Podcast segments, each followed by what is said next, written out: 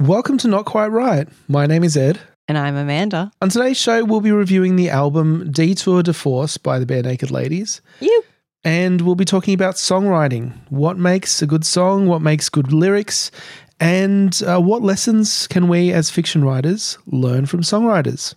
But first, a reminder about the Not Quite Right prize for Flash Fiction, which is happening in July. Go to the website if you haven't already, notquiterightpodcast.com to sign up. We've had a really good response so far. And I just wanted to also say hi to our new listeners. So, those of you who've signed up for the comp, and I hope that you stick around and enjoy what we have to offer. The response has been amazing, and we're now quietly shitting ourselves We've got some while we reading to crunch the numbers. Lucky we have- enjoy reading. That's right. anyway, we're very much looking forward to it, and honestly, the more the merrier. Absolutely. Share it with your friends, your writing group. We want to see you all in there. Let's do it. Well, speaking of writing competitions, we both entered the NYC Midnight Microfiction Competition, New York City mm-hmm. Midnight, last mm-hmm. weekend, which I really enjoyed. You know, they say like the best way to get over a breakup is to just move on really quickly. Like, I was really sad because we've been talking about the 250 word comp that I Yep. entered, and I was feeling really like confident about it, which is probably my first sign to worry. Yeah. Um, but yes, I did not win. I did not place, did not get an honorable mention. And so we launched straight into the 100 word comp just to uh, make up for it. I think they do that on purpose. So you've got no time to grieve. You're just back into it. No, how many stages? Five stages of grief? None of that. It's like a gambler's mentality. Just double or nothing, oh, put it all on red, 100%. Exactly. try again. but I, I really like the 100 word format. It's totally weird, isn't it's, it weird? it's weird. It's not even a story, right? It- It's a hundred words. It's a paragraph. But at the same time, I'm surprised by how much like rewriting you can do on Yeah. a hundred Oh, words God, just to yeah. get it perfect. What Because more? you've got to squeeze, More rewriting. You've got to squeeze everything out of those hundred words. Each sentence has to be perfect, perfectly polished. Exactly. And the thing that I struggle with most is that it has to make sense. Mm. You know what I mean? Like in your head, especially when you start. So for me, like if it's 100 words, you're going to overwrite that. Yeah. In, you know, 99% of cases, you're going to blow over the 100 words and keep going, even if you're trying to be concise. So you have to edit it back. And so that's the challenge is like, well, what am I losing here? And most of it, even with 250 words, Mm. I was struggling to make my story clear to Yeah. readers. And I was finding it interesting people's responses to what I was writing and the, the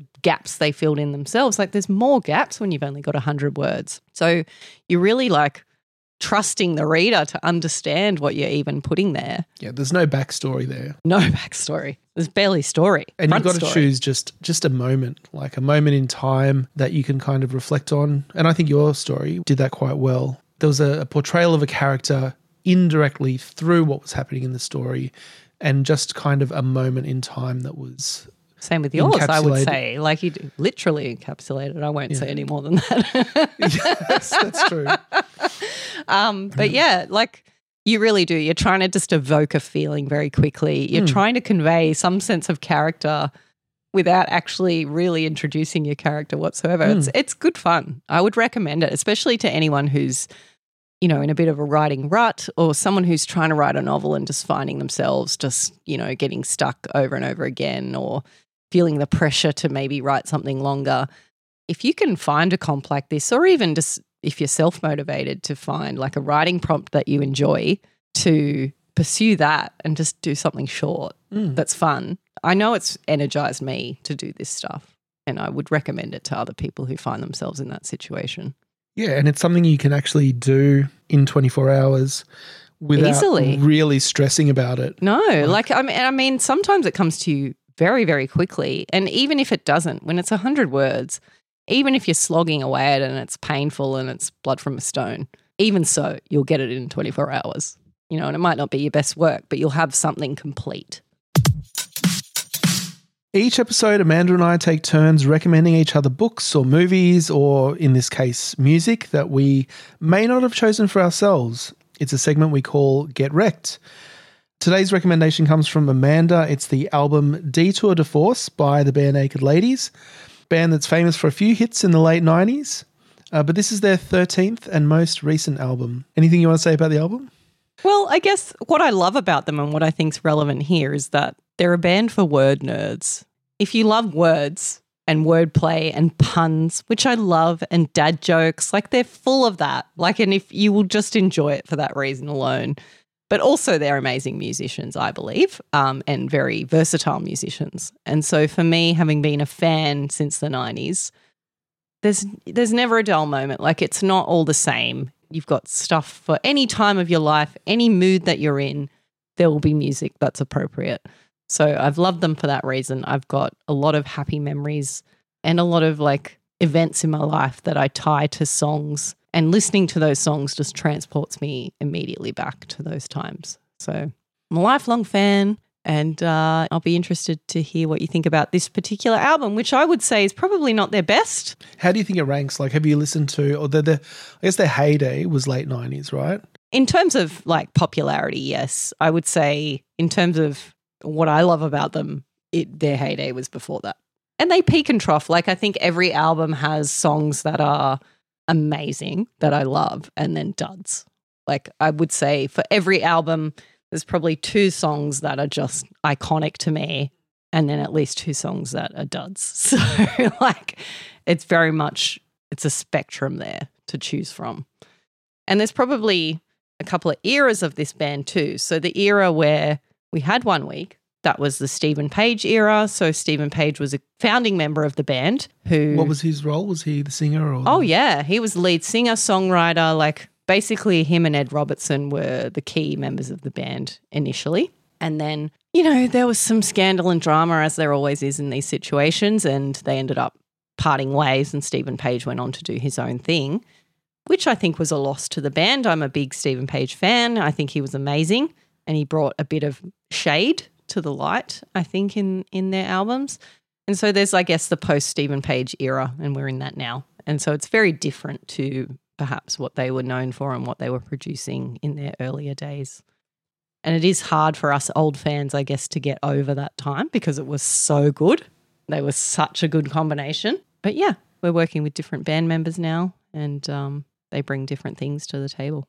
Okay, so we're going to be actually listening to the album and reacting to each track. So it'll be interesting to see which ones you like and which ones I like, and if they're the same songs. That's assuming you like some of them. That is assuming I like some.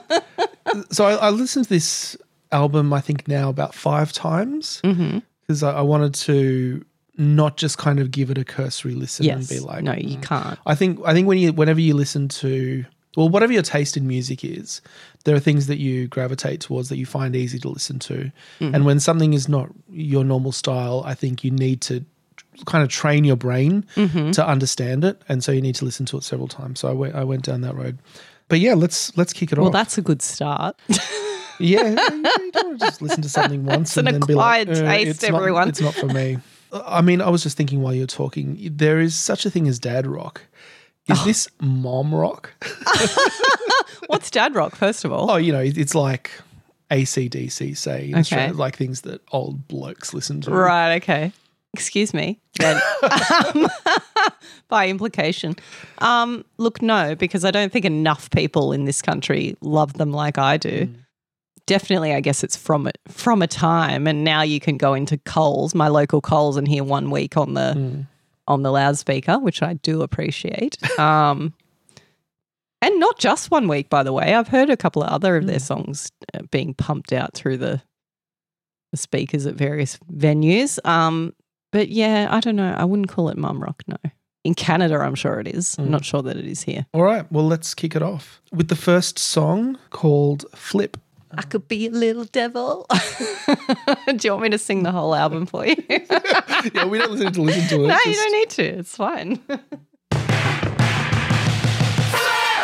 I could be a little devil, or I could be a little saint. I kinda like it in the middle. Is you is or is you ain't? Nothing's indelible, everything is sellable. Whether you're an animal, a vegetable, or mineral, it's criminal. Okay, so you seem to like this song. Yeah. What um what do you like about it? I don't know. I love it. It's positive, it's catchy. In terms of the lyrics, probably this one is not up there with the others. It's not telling a story in quite the same way. Um, it's just got that feel to it that some of their other poppier songs have. Yeah, it's it seemed to me like this is kind of like a hype song to to kick off the Yeah. album to set the mood. It's fluff. Like, don't get me wrong. Like, I love it, but there's not a lot in terms of lyrics to really unpack there. and it has like a 90s very 90s pop feel i think to it like it, it does remind me of their other so like reminds me of the big bang theory song for example Yeah. Like, it wasn't certainly was not my favorite song on the album. it wasn't your favorite song no Oh, look God, I, I think the the first few songs on this album feel like they're kind of front loading Oh, the hits like they're trying to be like these are the hits Yeah. we these are the songs we want to be the singles I read then, a like, few the rest of the album. critiques, and that's exactly what they said. Like, oh, they're very self aware. They're putting all their hits at the front. Yeah. And, and it's probably true. But to me, like, that ain't it. Um, one thing uh, that I've observed of, about this album is its complete lack of cynicism. Yeah. And I think as a listener, you Oh. need to be like, you have to be a very optimistic person, like to connect with the optimism of this album. I you feel. say that, but like, I would say that what I love about this is that it makes me feel optimistic when maybe I might otherwise not be. So I don't think you could be a full blown cynic and love this album. No. But I'm a cynic. You know, I, I would see myself as a, like, they've got some great songs actually about glass half full, glass half empty, and so on. Um, but listening to this music, it makes me laugh. Mm. It's it's joyful. I feel like you can feel the energy that it was created in. And they just do whatever the hell they want. Mm. They're just having a good time and you know that. They're not really trying to impress anyone. They don't need to. And I think there's a lot to be said for that, to just riding the wave of someone else who's having a good time. a few of these songs actually reminded me of other songs. And look, one thing I didn't like about it was the flip bit in it, which which just it felt really cheesy. But it, Oh I god, mean, a lot of okay. this a lot of this stuff is cheesy. a lot of it's cheesy. But it reminds. Do you know the Paul McCartney song "Jet"? No. I'll play it for you in a second. But it has the same thing when it goes like "Jet." Well, um, sorry, hashtag fun fact. Mm-hmm. Paul McCartney was asked, like, I think, I don't know, in 2008 or something like that, like, which current band do you like to listen to? Yeah. Like, what, what are you listening to now that you love? And he said the Barenaked Ladies. Really Yes. interesting. so does that change your opinion? I know you revere the Beatles. I do. Um, And he said, and in fact, he said, and let me quote it for you I don't think John and myself ever had the sort of range they do. Right. Yeah. Wow, that's surprising. And in 2008 as well. Yeah. They were his favorite current musicians.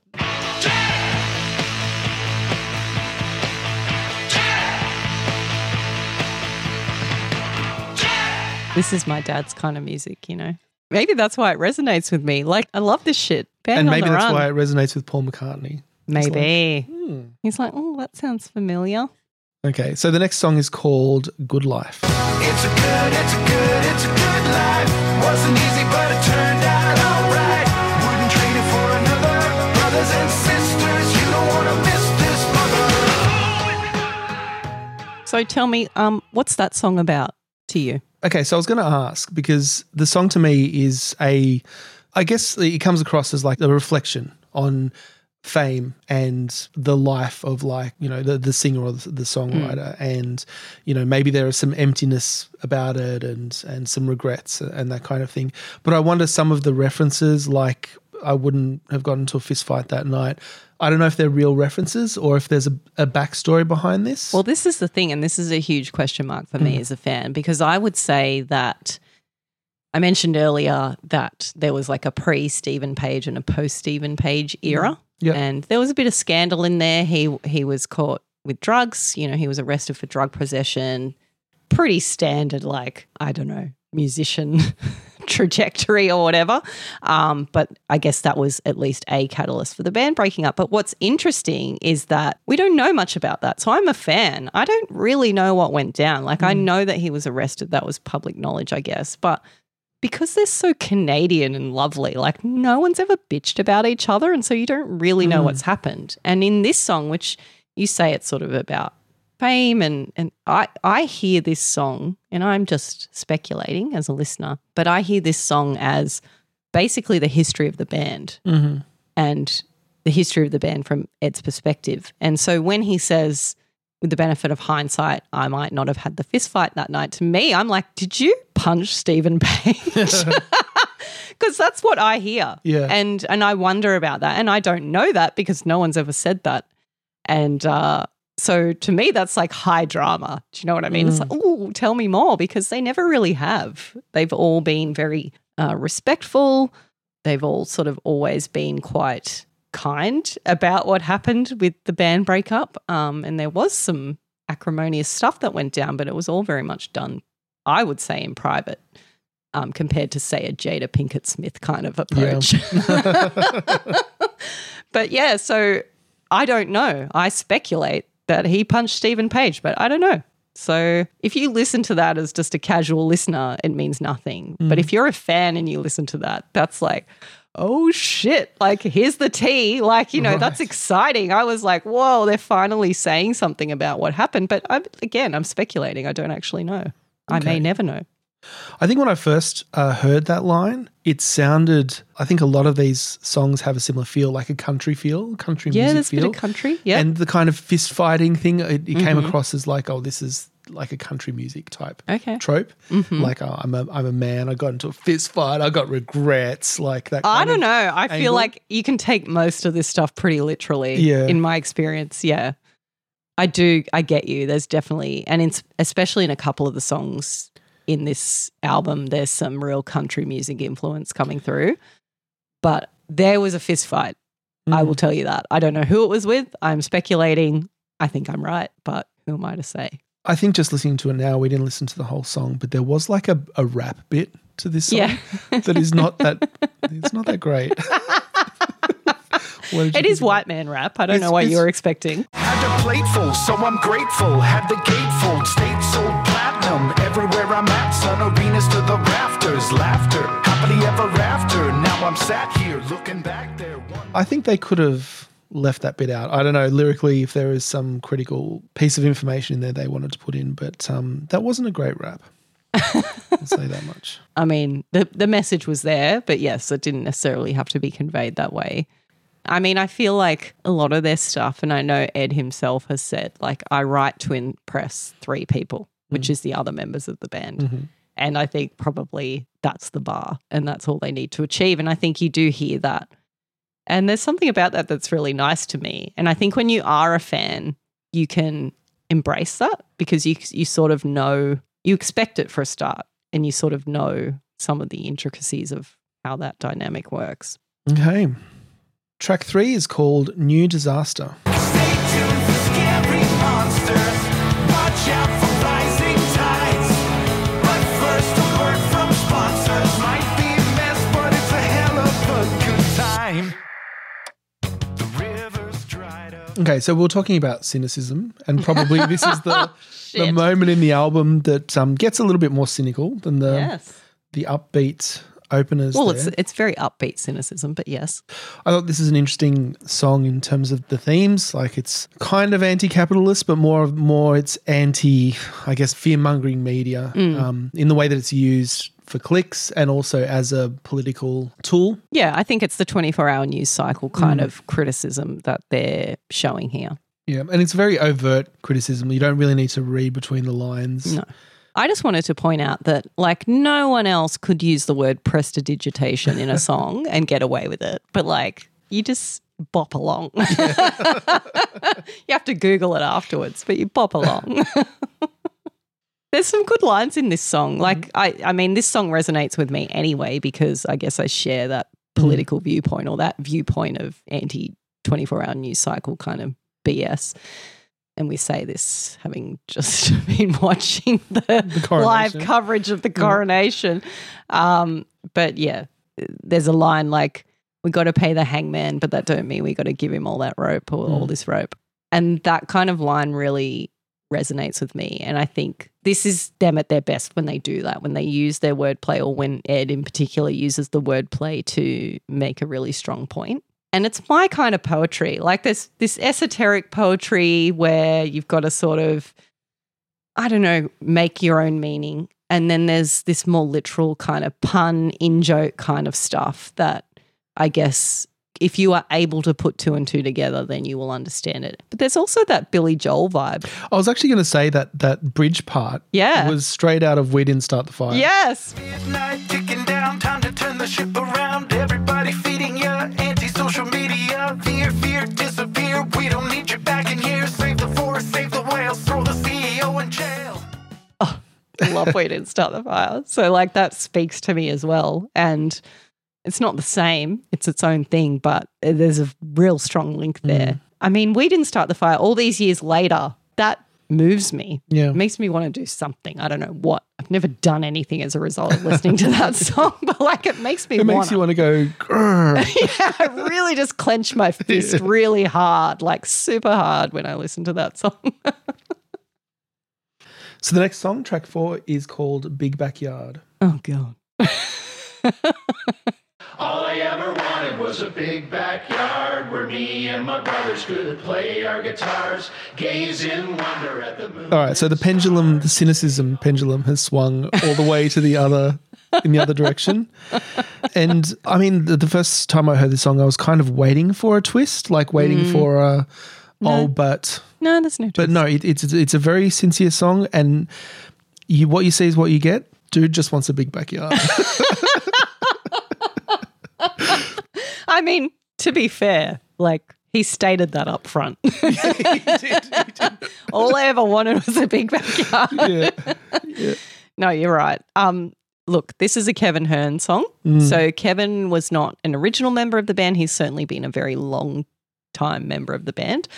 And I don't vibe with Kevin Hearn. I wish him all the best, but he's got this folksy sort of side that I respect, but don't click with in the same way that I click with basically all the puns and the daggy kind of in jokes and stuff like that. Like Kevin is very sincere. He takes himself, it seems to me, takes himself very seriously. And um, so this song, it's nice. Like I'm happy to listen to it, but it's it's not my jam at all. It reminded me of another Paul McCartney song, not directly, but um, there's a Paul McCartney song called Heart of the Country. Okay. Um, and it reminded me of that because it's also just a sincere song about, like, I just want to live in the country. want a horse, I want a sheep, I want to give me a good night's sleep. Living in a home in the heart of the country. But I, I vibe with that much more. And I think it's just because it's much more of a bop. It's, Yeah. it's more upbeat. And he kind of really just embraced it. Yeah, I mean, I think for some background for Kevin Hearn, like he's had some really bloody tough times. Like he's gone through his own cancer scare. He has one daughter who is severely disabled, nonverbal daughter, um, and he sings about her. And like, obviously, his life has been greatly influenced by the challenges that he's faced at various times in his life. So I fully respect him for that. Like, I guess it's one of those things where like you do you. You know what I mean? Yeah. Like I really respect him and I really think that what he does is wonderful and I think that that's great, but it doesn't connect with me in the same way that the other stuff does. And I think that this has been something that's always been interesting about the Barenaked Ladies, which is that there is not one sound you can pin to them. Like certainly there's sounds that you associate with them, like the white white guy rap kind of thing and the poppy kind of stuff, but that's not them. That's just one part. Yeah, I was going to say actually, uh, talking about this album as a whole, one thing that I did like about it is there's a lot of diversity in sounds and styles on this album. It's not one note kind of all the time. I mean, Mm. there are similarities between a lot of the songs, but they do try to kind of experiment with different styles and different sounds. I feel like that's been their whole career and that's what I like too. And I mean, I think it's their downfall at times. Like I think they experiment and fail and I think we all do, you know, as writers, we experiment and fail. And I think they publish their failures. Like, I mean, maybe failures are a bit strong, but and again, it's a matter of personal taste because what I think of as being a weakness in maybe a Kevin Hearn song, that's what someone else is there for. You know what I mean? Um, and certainly, I guess there is this divide between the people who loved them when Steven Page was part of the band, and and it's a very, very, very different sound. You know, he had this real strongly melancholic vibe that he mm. brought to the band, and you're talking about cynicism and how that's kind of absent in this album, and it really is. And I feel like there was that shade that sometimes the light needed, and so if you go back in time there was this really nice balance between maybe the light and shade that isn't there anymore. And I think there is a little bit of melancholy and a bit of sort of sadness in the Kevin Hearn songs and so on, but it's not dark. It's Mm. like still quite light and airy and and I mean, in my view, that's a weakness. Like I feel like it could do with a bit more Yeah. of the shade. Okay, we're up to track five, and it's called Live Well.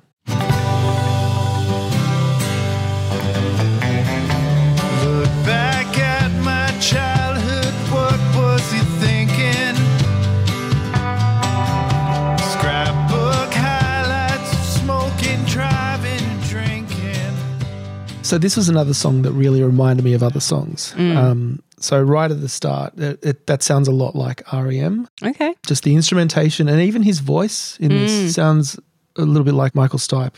Okay. Um, and then the chorus hits. Cause I'm alive. Doesn't mean I lived well. And that sounded a lot like Neil Young to me, just the instrumentation. There was a lot of harmonics on the guitars. And even again, the voice, very Neil Young. And overall, like if we're talking about like a country vibe, this is the country song. Yes, this is the country Um, song. Smoking, drinking, and driving. Whiskey? Do they the say back of a whiskey? wagon. Uh, they might, I'm sure they I do. think they said Sure it. they do.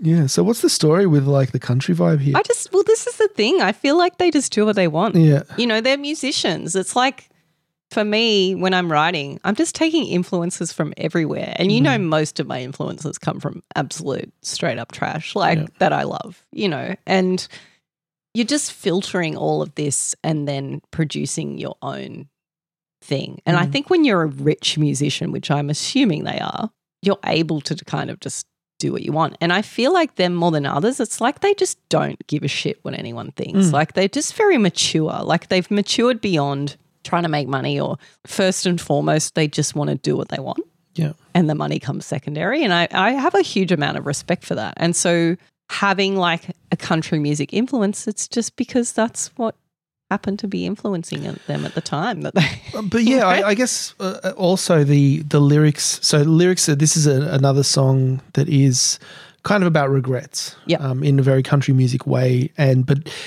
I don't know if this is, I guess, an authentic experience that they're again I feel like you should assume that yes it is. or or if they're trying to cha- channel some kind of um, No. country vibe. Because no, definitely not. talking- not with these guys. yeah, he's he's talking like times that I've been out of my truck, smoking, drinking. I've lost my license. I've been in fights. These kind of things. Yeah. I don't know if that's the kind of these are the kind of people we're talking about. I, I feel Um, like you can safely assume this is all genuine. Okay. Yeah. Um, you know, like they this band has been around for three decades, and I think, well, actually, I think they knew each other in at least high school, if not younger, but didn't form a band until a little bit later on.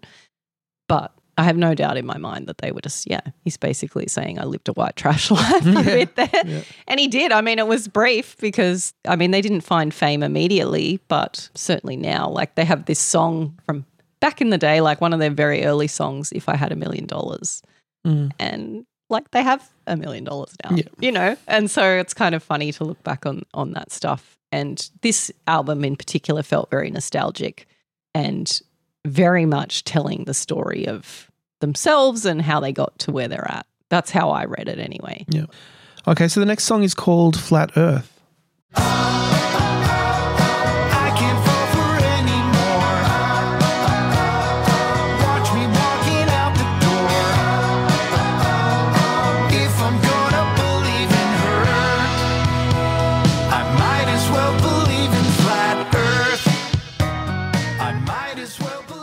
So this song, like the first impressions, it reminded me a lot of like the Big Bang Theory Yeah. theme. It's got that kind of vibe. Mm-hmm. Lyrically, I had Nerdy I had some problems with this song. I guess the the scenario he's describing in the hairdressers, and then the comparison with the flat Earth, it Mm. Didn't quite make sense. So did I miss something? I f- uh, well, I don't know. Hmm. Did I pick up something that wasn't there? Like to me, what I love about this album, like the Detour de Force, the whole concept is that it's very much a pandemic album. Mm-hmm. And so there's some songs on here that I believe are very tied in with that. And this is a really good example of that. in my mind, and I'm not speaking as obviously the songwriter here, and, and he can speak for himself, but I have read interviews with him about this song in particular. And this is a literal thing that happened to Ed Robertson. So he went to get his hair cut. There's a woman a couple of chairs down. My understanding is that she's spouting bullshit about like hmm. vaccines and, you know, conspiracy theories, and he's just there scoffing. Yeah, um, that, and well, that makes a lot more sense. yeah, and so when he says I might as well believe in flat Earth, like she she's not a flat earther, um, but he's saying she may as well be. Like it's this conspiracy theory kind of stuff, and she's trying to sell him on it, and she's being very forceful in her opinions, and he's basically saying no, I'm not interested. And like I think this experience resonates with a lot of people, um, whether on one side or the other. Yeah, yeah. Look, I didn't pick up on that detail. I don't just looking through the lyrics, and I don't think it's mentioned. No, and look, maybe I'm reading into no, it no. No, I think you're right. I think be. that's that's definitely the interpretation, especially when it was released. Um, it may have been more front and center, but um, I think with that gap filled, it makes a lot more sense. There is a, a verse here. I think it's the bridge that I really don't like the, the lyrics to because it reads like just awful poetry. yeah. Time is a mystery entwined in history that shines so brilliantly. But my epiphany, Epiphany. is signs are missed on me. Okay, all right. But I see your signs are missed on me, and I raise you a. Um, I told her my sign was stop, and she should quit while she's behind. Mm-hmm. That line I love. Like she's talking about like astrology and whatever, and he's like, "My sign is stop." I love that. I'm going to use that, even though I'm a Cancer. Classic Cancer. Anyway you know, this it's a simple song, it's a poppy song. There's nothing like, I guess, redeemably like deep about this song, but I do love that it speaks of a time and I I feel like yeah, it, it sort of resonated with me for that reason because you know, I, I feel like in in the writing world, at least initially, there was this kind of hesitation to deal with the pandemic. It's like, oh, we don't write about that. Like, don't put that in your books. And maybe we're even now far enough beyond it that we can.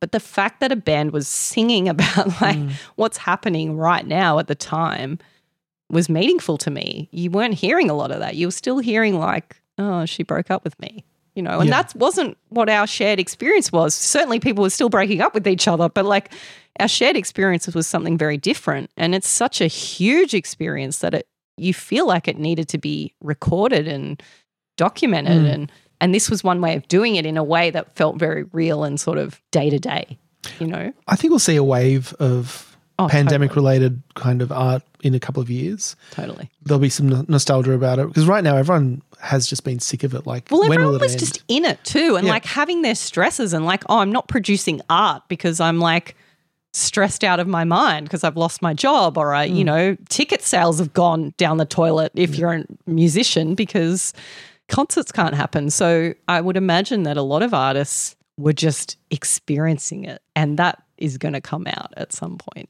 Okay, track seven is called Here Together. While we're here together, I wouldn't miss a second of the fun. Nothing lasts forever. You just say whatever and you change the song. The feel of this song reminded me a lot of a band called Wilco, who are, are an alternative country Okay. band. So kind of like a mixture of alternative music and and country. It sounded kind of like some of their earlier songs. Mm-hmm. I enjoyed that the lyrics here were a bit less direct and a bit more enigmatic. I mean, there's clearly a story being told of of enjoying the moment, but exactly what's happened in this relationship is not laid out. Like you've got to, you've got to read between the lines, unless you're a Unless fan. Mm. you're a fan and you know. The okay. So what's the story? It's about his daughter, and Oh, it's okay. it's. To, I I read some reviews, and honestly, like it broke my heart. I was reading some reviews of the album just before I came here tonight, and they were scathing, and it was hmm. really hurting my soul. But I was mainly because I was agreeing with most of what they were saying, and I'm like, yes, but I love them. It's like I love them anyway. I, you Yeah. don't, I don't care, you know. But there was a blogger who had commented on this song and said, "Oh, this song sucks," and like basically, oh, he's talking about his lover, and I'm like, no, it's not. It's his daughter, and I tell my daughters all the time because I play this song in the car. Um, they listen to Barenaked Ladies a lot, more than they may, may want to, although I am slowly corrupting them. And I say to them all the time, This is my song for you.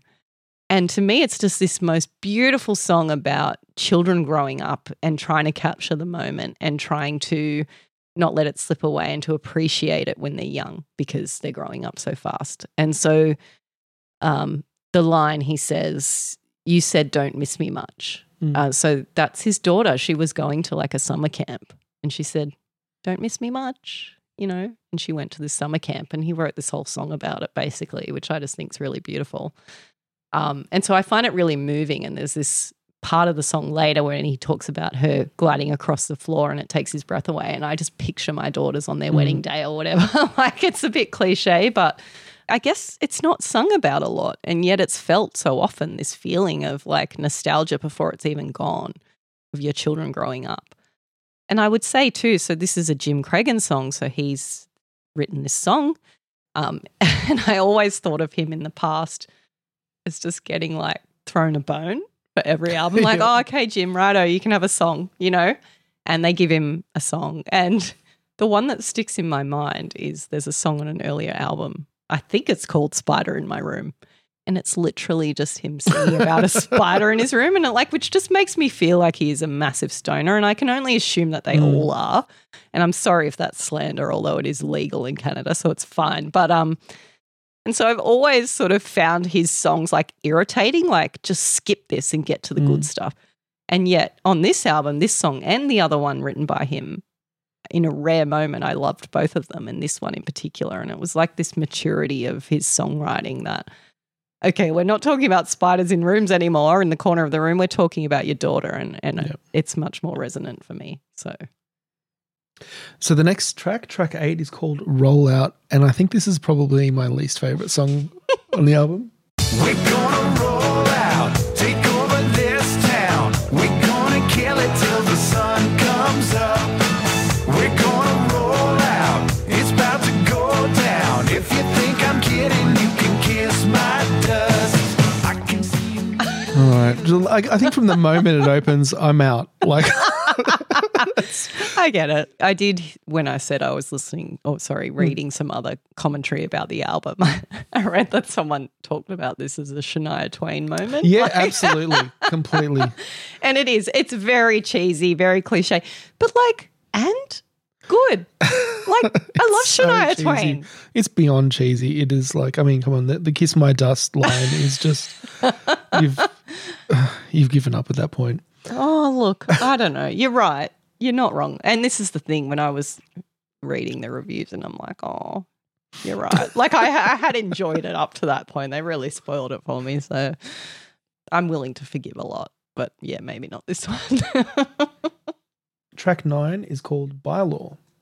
Cause there's a bylaw, a bylaw, and I can start work at seven. There's a bylaw,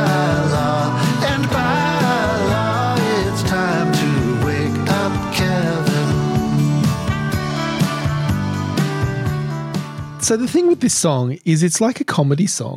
it's what you'd find on on like a comedy album. but it's the straight man singing the comedy song so without weird. the fall guy.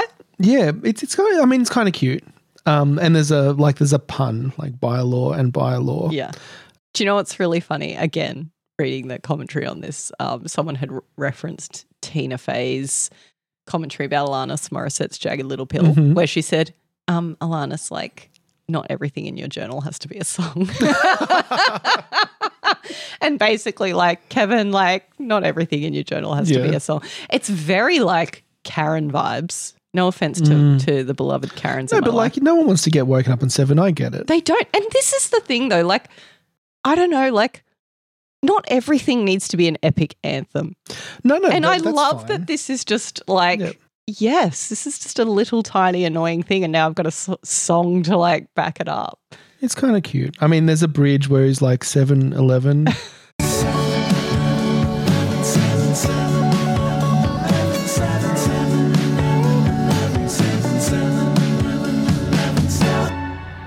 I don't know.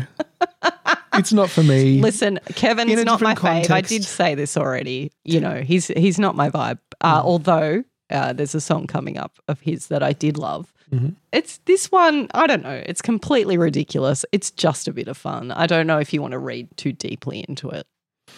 Okay, then let's listen to the next song called God Forbid. God forbid you and I ever find better words to describe how we can't run and hide. So this is an interesting one, I think, like lyrically, because I'm not quite sure exactly how to nail it down.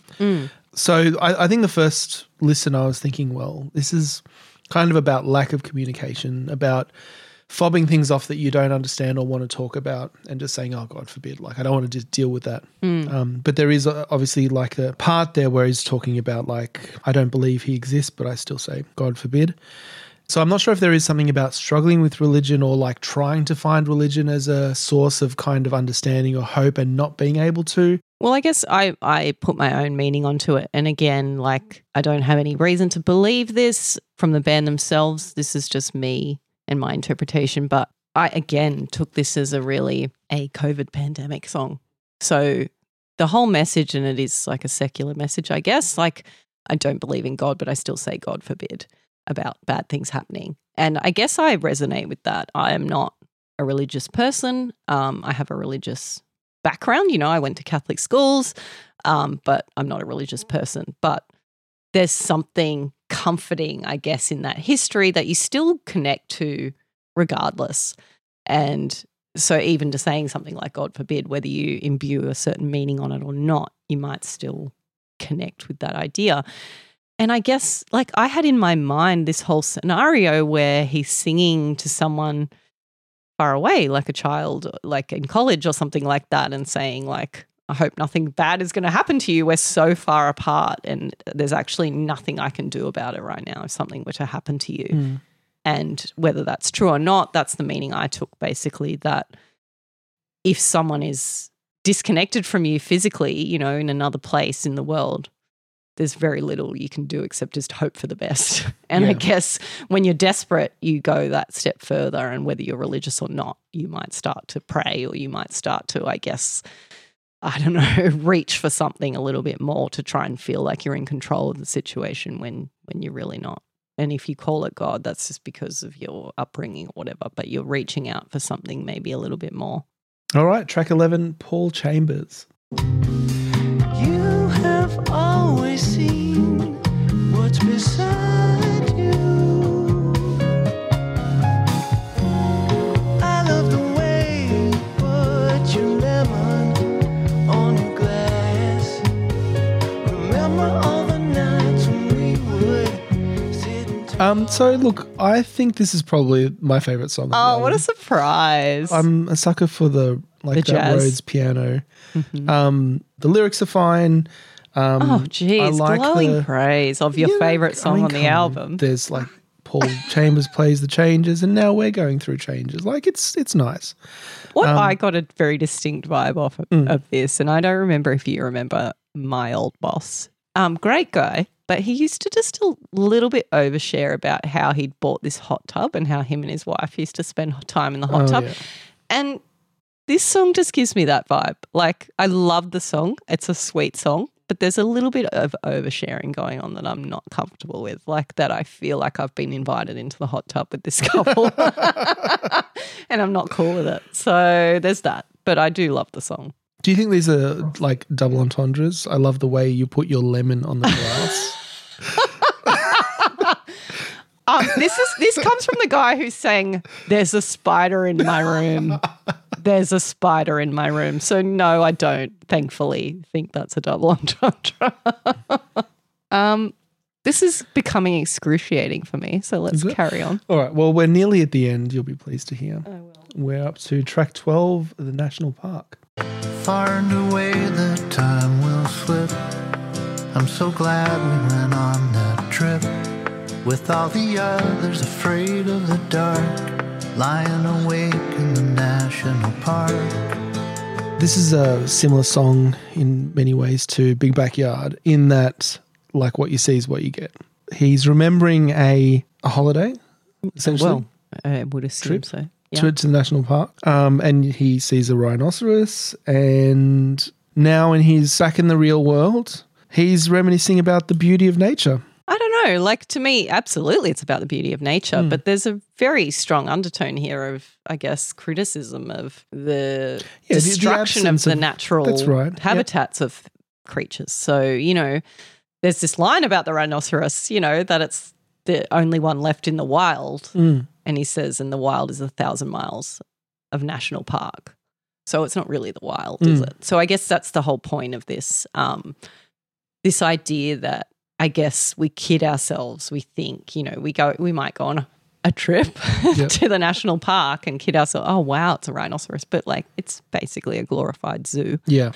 And I don't know. I found this song very, I guess, melancholy, very wistful. Like this idea that it's all sort of shrinking. I find Yeah. that really moving, and it's a simple message, and it's not a new message.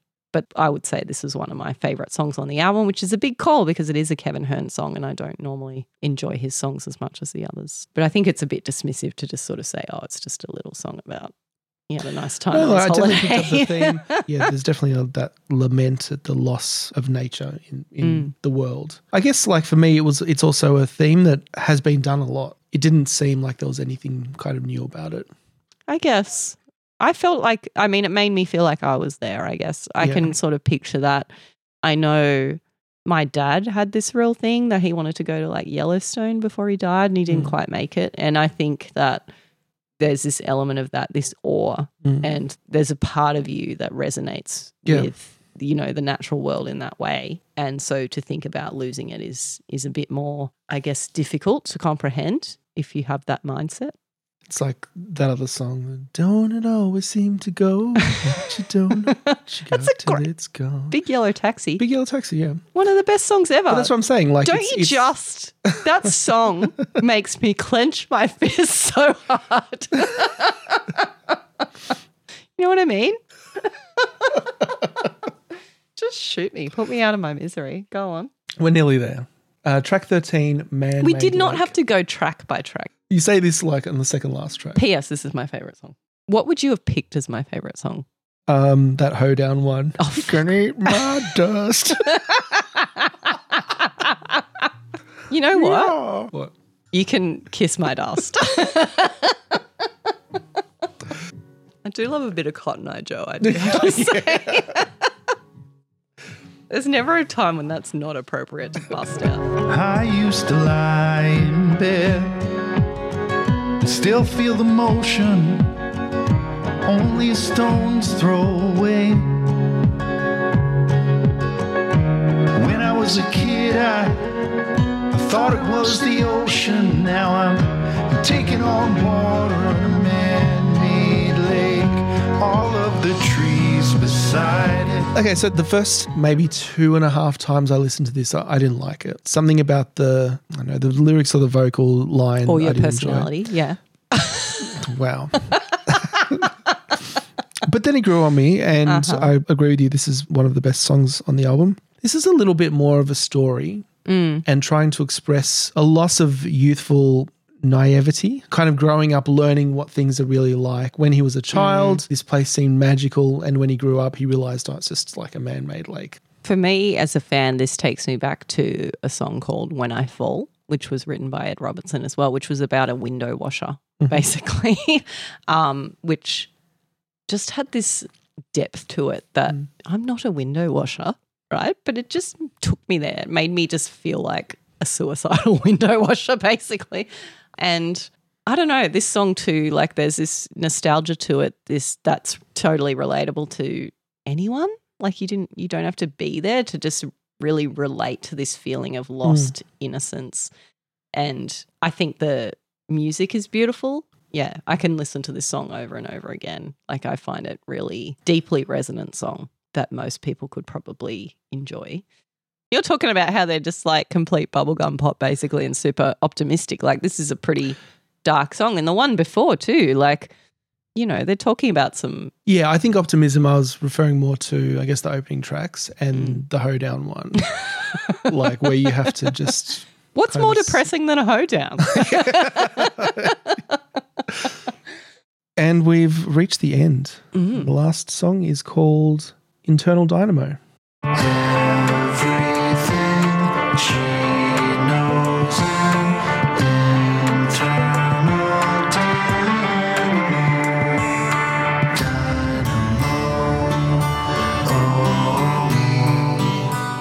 This song starts out pretty interesting. I was wondering if they actually sampled Pink Floyd in the intro. There was, and I couldn't put my finger on which song it was, but there was something that felt very familiar there.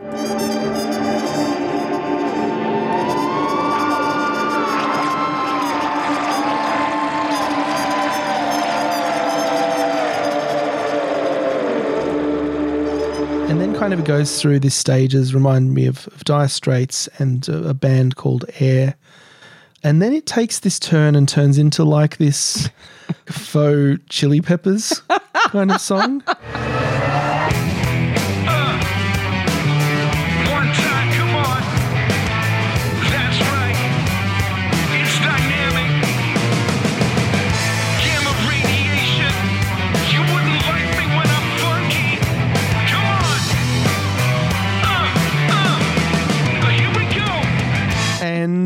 I get the feeling that they were going for an epic song that changes genres and shifts around, but I don't think it really, really worked. There's just some lyrics in here that are not great. I like, you wouldn't like me when I'm funky.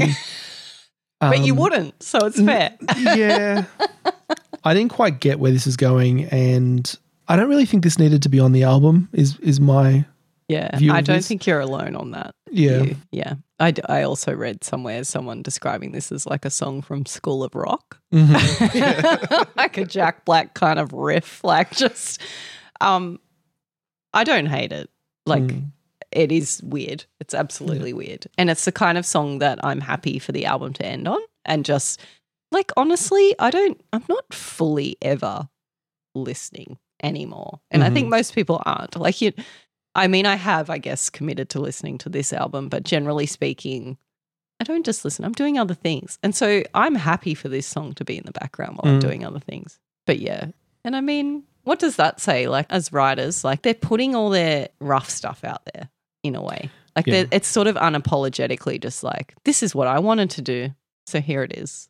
I don't know. There's a fine line between rough and just bad. Um, I don't know. This this song, a lot of the songs here, I think, were unapologetic, Mm. and they were like, okay, so we're embracing this style and we're going to do it, and we know it's cheesy or whatever, but we're going to do it. Mm. This one, I felt like they were going for something that was a little bit more serious, and they just didn't really hit it. They Yeah. didn't. They couldn't hit it. They tried to go serious, and all they brought was cheese. I don't know if that's the, the right Usually put it. people don't complain when you bring cheese. Yeah, but, um, no, I see what you're saying. And I think, I don't know, I guess that's a little bit still why I love this band. They just are who they are. And there's this folksy side that isn't my thing, I guess. And it's Mm. very much their thing and it's what they vibe with. Like, and because we've been watching the coronation, we're talking about democracy. And Barenaked Ladies is a full blown democracy. They're all songwriters in the Barenaked Ladies, you know, they're all lead vocalists in the band. There's four of them. They've all had their turn being lead vocalists. They've all had their turn writing the songs. And I'm not sure necessarily that th- that's always the best Mm. decision. Like, I say this is an Ed Robertson fan, so I'd be happy if the album was all written by him. And yet, I do love when there's a bit of counterbalance to that because I mean, a whole album of puns, even for me, might get old. Um, and I did love one of the Jim Creeggan songs, and I did love one of the Kevin Hearn songs on this album. But then there's a lot of other stuff where it's just like a completely different genre. And I'm not sure that it has its place, but who am I to say it's their band? They do what they want. All right, so let's bring it home. Oh, as they say. So, Detour de Force. It's not an album I would have chosen for myself, which I guess is kind of the point Kind of the point. of Get Rec'd. But I think I think there was some good songs in there. There were some songs that I just hated. Like I'll, I'll state quite simply. And I have to say that I'm glad that I just put you through that. I feel like there was a bit of justice to be done here Yeah, with what you put me enough. through. That's fair enough. So, you know, Flip and Good Life, and which one was the one where he uh, kisses dust? Uh, roll out. Rollout, yes. So I, I didn't like those ones. I felt they were kind of trying a little bit too hard. But in the second half of the album, there's a few songs that, that have um, their moments. Paul Chambers, Man Made Lake, you know, the National Park, I think you've kind of brought me around to on a little bit. Good. And it's a bit of a ride. The positive thing, as I've said, is that they do experiment a lot and they go in and out of a lot of different genres and different styles.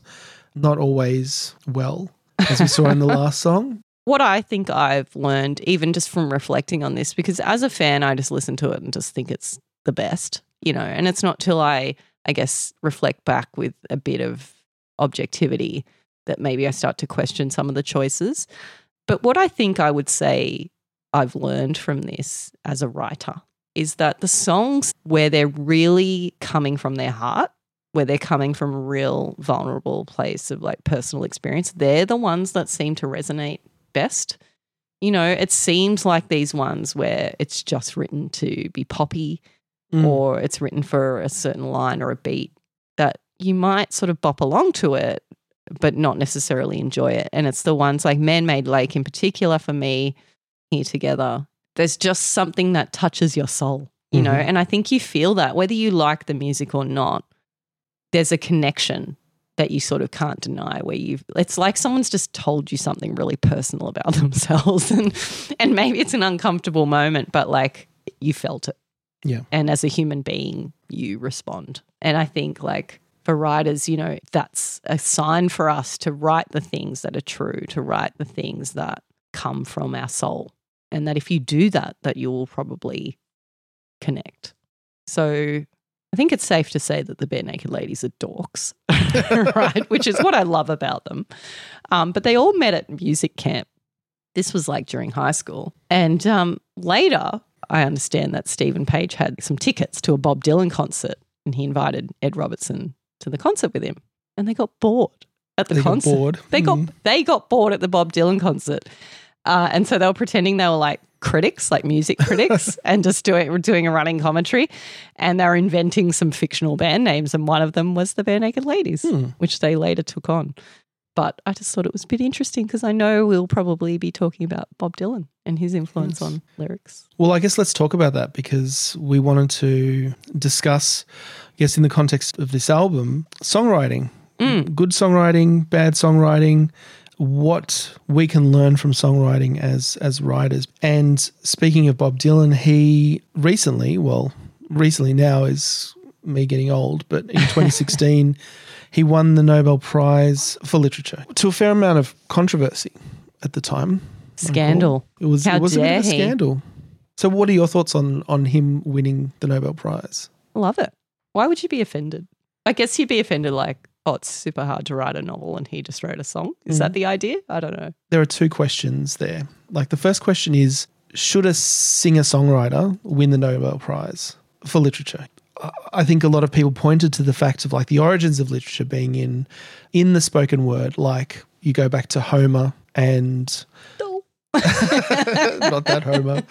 And like there's this oral tradition of storytelling that precedes writing where people had to memorize stories in the form of poems and recite them and there may or may not have been music involved. Uh-huh. And that's kind of the origins of storytelling and w- when it's only with the invention of writing that it became kind of written down. But that is like what literature is. Like Yeah.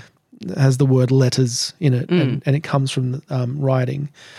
And I think Bob Dylan, in his acceptance speech, which he didn't deliver himself, made a point about what is literature and kind of echoing these kinds of um, thoughts. And one of the points he made was, well, is Shakespeare was meant to be performed. So is that literature? It's not meant to be read, but who would argue that Shakespeare is not literature?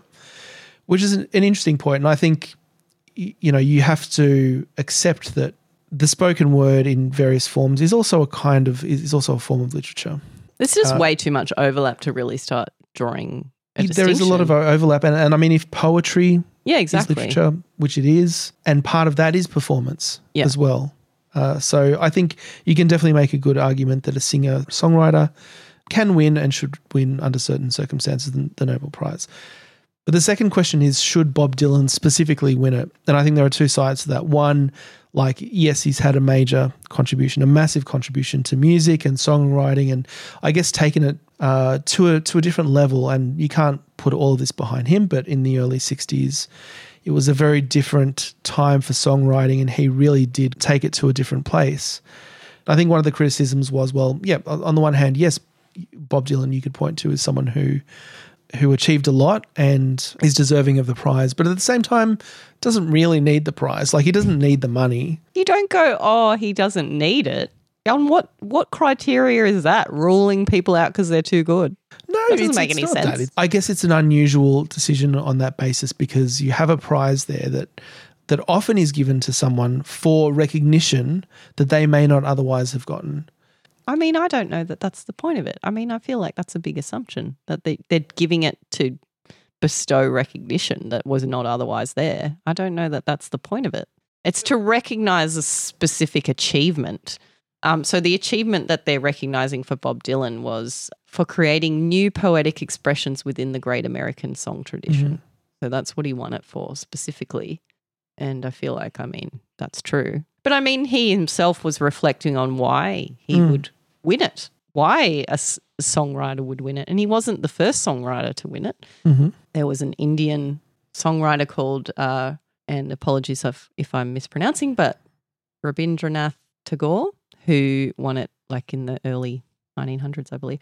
But I think that that was more poetry Yeah. what he was winning it for, despite the fact he was a songwriter and it was songs that he was writing poetry about. I mean, it was poetry essentially that he was winning it for. So there's still a little bit of a step there to be giving it to Bob Dylan. Um, but then, having said that, Bob Dylan's songs are quite narrative um, often. So, well, poetic certainly, but narrative as well, and more so than maybe other musicians. Yeah, look, I think if you're going to give it to anyone who's a songwriter, it would be Bob Dylan. And look, to be clear, I support the decision. I mean, it was definitely a surprise decision for a lot of people, just given it had been 100 years since a songwriter had received the award. So it's not like there was a lot of precedent for it. Mm. And it definitely got people talking. I guess what I love is that it's recognizing that there is a link between these things that that songwriting is is just another form of storytelling just like fiction writing or you know it's recognized fiction it's recognized nonfiction it's recognized poetry and and songwriting as well and all of these things are writing of words and so therefore they're always going to have really strong linkages and certainly very strong linkages between uh, poetry and songwriting in particular. Did you know, hashtag fun fact, that Alfred Nobel himself decided to just try his hand at fiction writing Oh, when he was in addition to making dynamite. just in addition to all of his many special talents, just towards the end of his life, you know, in his final years, he's like, you know what? Everyone's got a book in them. I'm going to have a crack. It wasn't a children's book, was it? Oh, it was a children's book. Speaking of, I shared with you, didn't I, the Jamie Oliver? Oh, yeah. honestly. I mean, he doesn't have enough money. Okay, if Jamie Oliver wins the Nobel Prize, then there will be some kind There'll of blood on the streets. uprising. where songwriting separates from things like poetry is that the music does often come first. Mm. Um, and in fact, the lyrics are not even essential to music. Like there's a lot of genres and styles that don't have lyrics. But so that's a big part of it is that when you're writing, even poetry, you're starting with a blank piece of paper, basically, hmm. or an idea. But when you're writing a song, you have something that you that already has maybe some sort of character, hmm. some sort of idea, some sort of emotion that comes from it that you're that you're drawing from immediately. Like you're not starting with nothing. I think that's what's interesting and distinct about songwriting from fiction writing, for example. And I'm sure the process for songwriting sometimes starts with the lyrics and sometimes starts with the, the music. In fact, I know that, of course, that's the case. But as a listener of music, you are at least always, almost always getting the music at the same time, if not mm. before the lyrics start. And so there's a scene setting that happens that I don't know, maybe you get that with fiction writing from the book cover, for example, like a kind of scene setting. Like I know if I've got this kind of misty, monotone image of a shed in the distance, it's probably some kind of thriller. You know what I mean?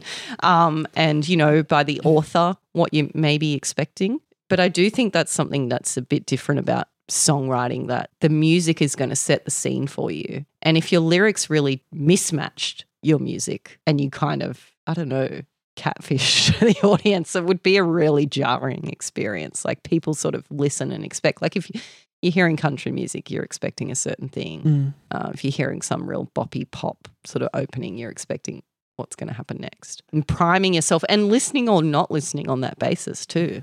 Like switching off the radio immediately if it's not what you what you want to hear. Yeah, I'll- I kind of agree. But so, from my personal experience and from what I've also read about uh, songwriters, I mean, usually, like I would say, ninety percent of the time, the the music would come first. Um, That's a big call. no, I don't think it is. I, th- I think that's that's part of the process that you that you would have to start with the music, or at least some beginnings of a song. I don't know. to I feed don't know. Mm. Ninety percent's a big call. I mean, I feel like for some songwriters, the lyrics would come first. No, for some, but I, I I think it's a vast minority. Okay. It's much more intuitive to start with music and build from there. And okay, so I'm, I'm thinking about there's this recent documentary called Get Back by Peter Jackson was the director, and they restored a lot of Beatles footage uh, from the era of Let It Be, and it's great documentary. It's like one of the top five things I've ever seen. It's it's amazing. But in it, you see, you actually see the writing process take place. Amazing. in, in you know basically as it did with full video they'd recorded all these sessions of all the band together kind of working on these songs. So you see it. You see how he um how he comes up with it and obviously he's one songwriter. In like two seconds. well you know they cut it together and they they take stuff out. It seems like it's happening immediately. But it's such an intuitive process that's different from writing um, fiction or even poetry. It's almost like the lyrics are in there and there is like a perfect set of lyrics or sounds that fit the music that you come up with just by like a Feeling the music kind feeling of it out Yeah. in a way that you know there's that that roman concept of the genius something that Yeah. lives inside you that the thoughts come out that that is not yourself Mm. it's very much that process where you have to turn off any kind of analytical or thinking mind that that you have and just make random sounds and like until it let sounds come right, out kind of thing. until you And to- get, to get just some like words together Let it be. exactly. to, to get kind of a string of words out together that actually sound like they fit in the song. Yeah. And from there, what's the next line? What's the next line? I mean, yes, one hundred percent. That's one way to do it. I don't think that's always the way to do it, but yes, No, for sure. I, I agree. It's not always the, the way to do it, but I think it's it's by far the most common way. And I think that that's another thing that's distinct between songwriting and fiction writing, for example, this real collaboration. And that's not to say, like, of course, as fiction writers, you collaborate if you have an editor, if you have beta reading friends, if you have a partner that you write with, th- there's a collaborative sort of experience there. Or say you've got a writing group that you share with, or what have you. But not in the same way as music. There's this jam session kind of thing to it that mm. I don't think we have. Like even you and I who have written together for writing comps and you know, we're brainstorming together. It's not this jam session where it's like you add and then I add and we Yeah. harmonize, you know? And I think that that's something that's really unique and special and And it's hard to find as well, even for musicians, because not every songwriting combo is actually going to come up with anything. that's it. Like you'd have to really that. find your people. Yeah. uh, to be able to do that. And the people who compliment you and compliment like what you're trying to achieve, that must be really rare to find that. And um, obviously, when they do, like that's when they make wonderful things. And I think even with pop music, which gets a lot of uh, bad rap, I guess, about being just produced, but it really is a collaboration. Like the producers really are making it saleable and making it so, like this bubblegum pop that everyone's going to love. Like that's not just the singer who's doing that. There's Oh, a lot of post production that goes into that to make that really palatable, to make that something that everyone's going to have stuck in their head for the next six weeks. And I love that. Like I love that sort of thing. And I think you love it or hate it, but it's it's true of all types of music that there is this collaborative process that creates a single whole. And the songwriter, the lyricist is just one component of that. Yeah, that's true. But with music as well, I think that there is sometimes a too many cooks effect. like if too many people are involved and sometimes you do get the most kind of clear or pure pieces when it is one primary vision say of the mm-hmm. song that's being supported by other people. You were saying earlier with respect to the Barenaked Ladies about saying something that people connect with saying mm. something that's meaningful to you and having that then be something that's understood by a lot of people. Mm. And i think sometimes if you have uh, that's the reason why I don't like a lot of pop music. Like it's very generic and it's very mm-hmm. polished to the point where it loses a lot of what may have made it interesting to begin with. So I think there's a risk of uh, going too far down that path. If we're talking about what songwriting can teach us as fiction writers, I think one thing that's probably quite similar across both is this handling of universal themes. Mhm.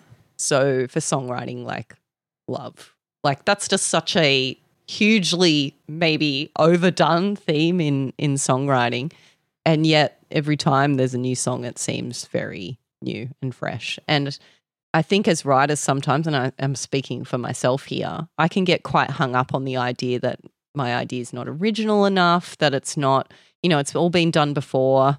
But these are universal themes for a reason, like, and they can still be resonant and you can still have a new take on it a million times over. And so, you know, nothing's stopping these songwriters writing more and more songs about falling in love, heartbreak, whatever, what it's like to be in love or what it's like to not be.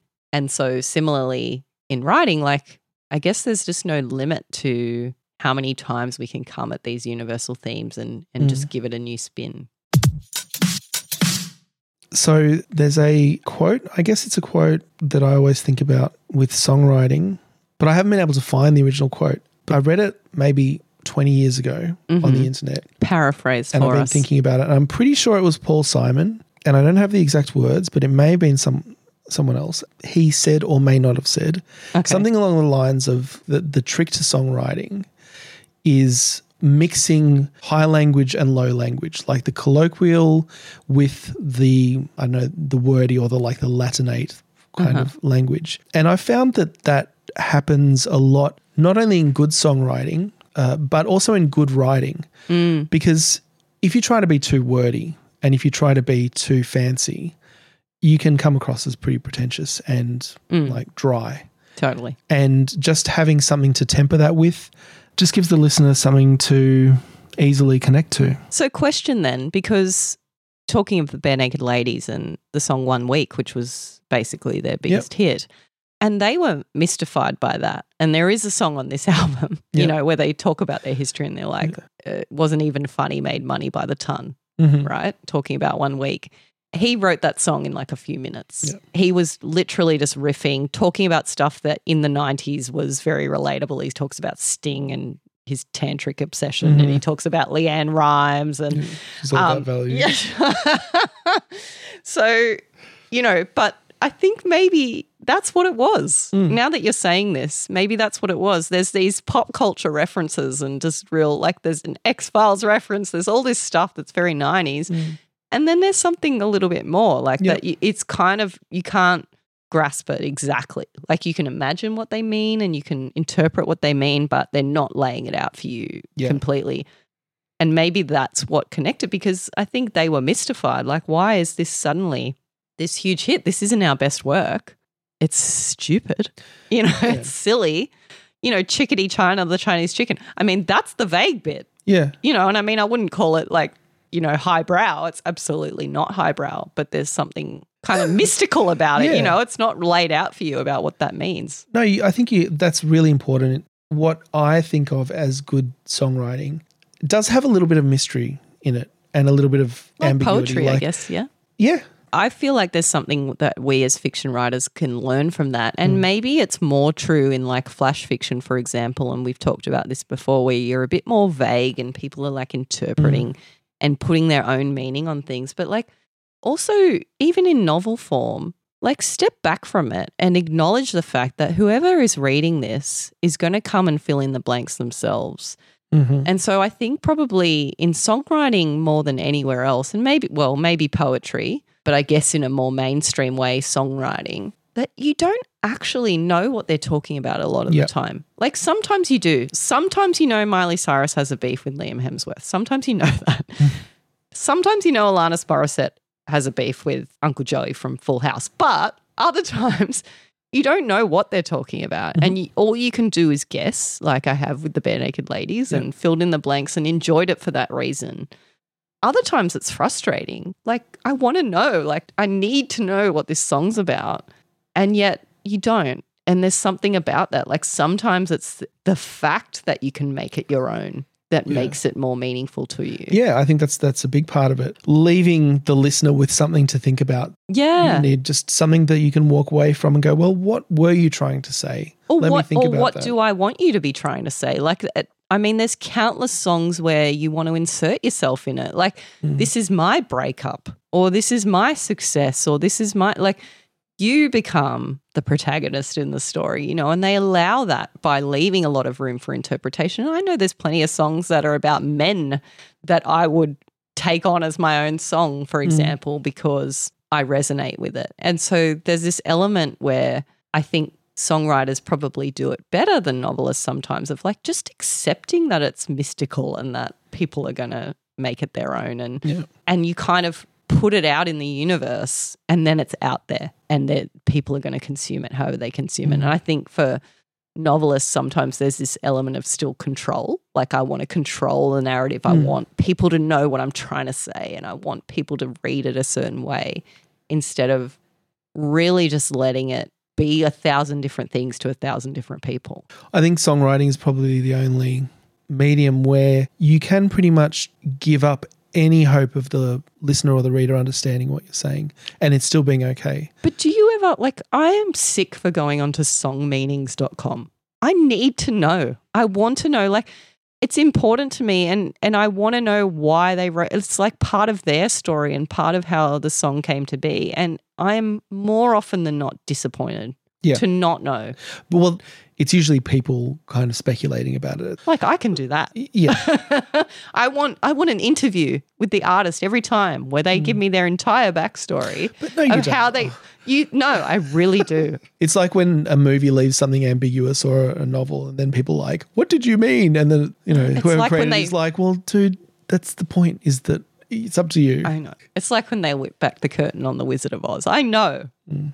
But like, I don't mind The Wizard of Oz. He's kind of funny. Anyway, I want to know is what I'm trying to say every time. And I don't think necessarily it loses its meaning. I think you can gain meaning from knowing why a song was created the way it was. But of course, it would limit its reach. It would limit how resonant it becomes for people. And I say all this as a control freak novelist. Mm. So this is my problem. I'm not a songwriter. So my my counterpoint, I guess, is my favorite Beatles song is "I'm the Walrus," and the lyrics make no sense, and they're not supposed to make sense. And if you ask John Lennon, like what, which many people did, what do the lyrics mean? They don't mean anything. Like they are just. They're just great lyrics for that song because they happen to sound good. They're crazy, but if you try to like speculate about who the walrus is, then you're kind of doing it wrong. Like you're on the wrong track. And I think You that, just got to smoke a lot of weed. Well, you just have to- you have to sit there and bask in it. you have to enjoy the imagery and the craziness and the fact that it doesn't make sense. That's harder to do with a novel. Like to write a novel that is just incomprehensible. A poem, you might be able to do a little bit, but there has to be something there. Um, and I think it's something that only lyrics can get away with is just making zero sense, yet being evocative with the music. They give you they give you something more than the music would. Like that hmm. song is much better because of the lyrics. Yeah. Even though the lyrics don't really they're not speaking to anything in particular. They're they're just crazy. It's like a just an abstract painting. Yeah. Like it's yeah, it's adding color, but hmm. not in a way that's creating a cohesive whole. So you recommended Detour de Force. Mm. And that means it's my turn to recommend Great. something for you. So I'm not going to go with one movie. I'm going to go with three movies. Okay. But I think they're three movies that I think that you'll enjoy. I enjoyed them, which is like doesn't mean anything. No, that's But, alarming um, if anything. Yeah. so it's the the trilogy by director Richard Linklater. Before sunrise, before sunset, and before midnight. Ethan Hawke, right? Ethan Hawke I and get on board with Ethan Hawke. and one of the characters is a writer from memory. So Okay. there's that. It's a love story. It's a romance story uh, over three parts, and it's a rare trilogy where I think all three parts are, are equally strong, Okay, and they deal with different stages of the relationship. great. Can't wait. And that brings us to the end of another episode. A reminder, if you haven't already, which you should have, go to the website, notquiterightpodcast.com, and register for the Not Quite Right prize for Flash Fiction. And until next time, right on. Right on. Thank you for listening to Not Quite Right. If you'd like to reach us via email or follow us on social media, you can find all the links on our website, notquiterightpodcast.com. That's W R I T E. And if you enjoyed the show, we'd love it if you could leave us a five star review on your favorite podcasting app. Something doesn't seem quite right.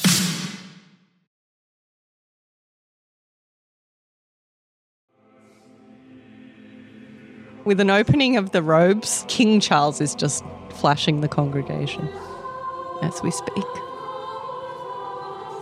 A little black bra with those tassels on the nipples, and black panties with suspenders. Turn to the camera, a cheeky little shimmy. It's a very somber moment. The choir boys have seen it all before.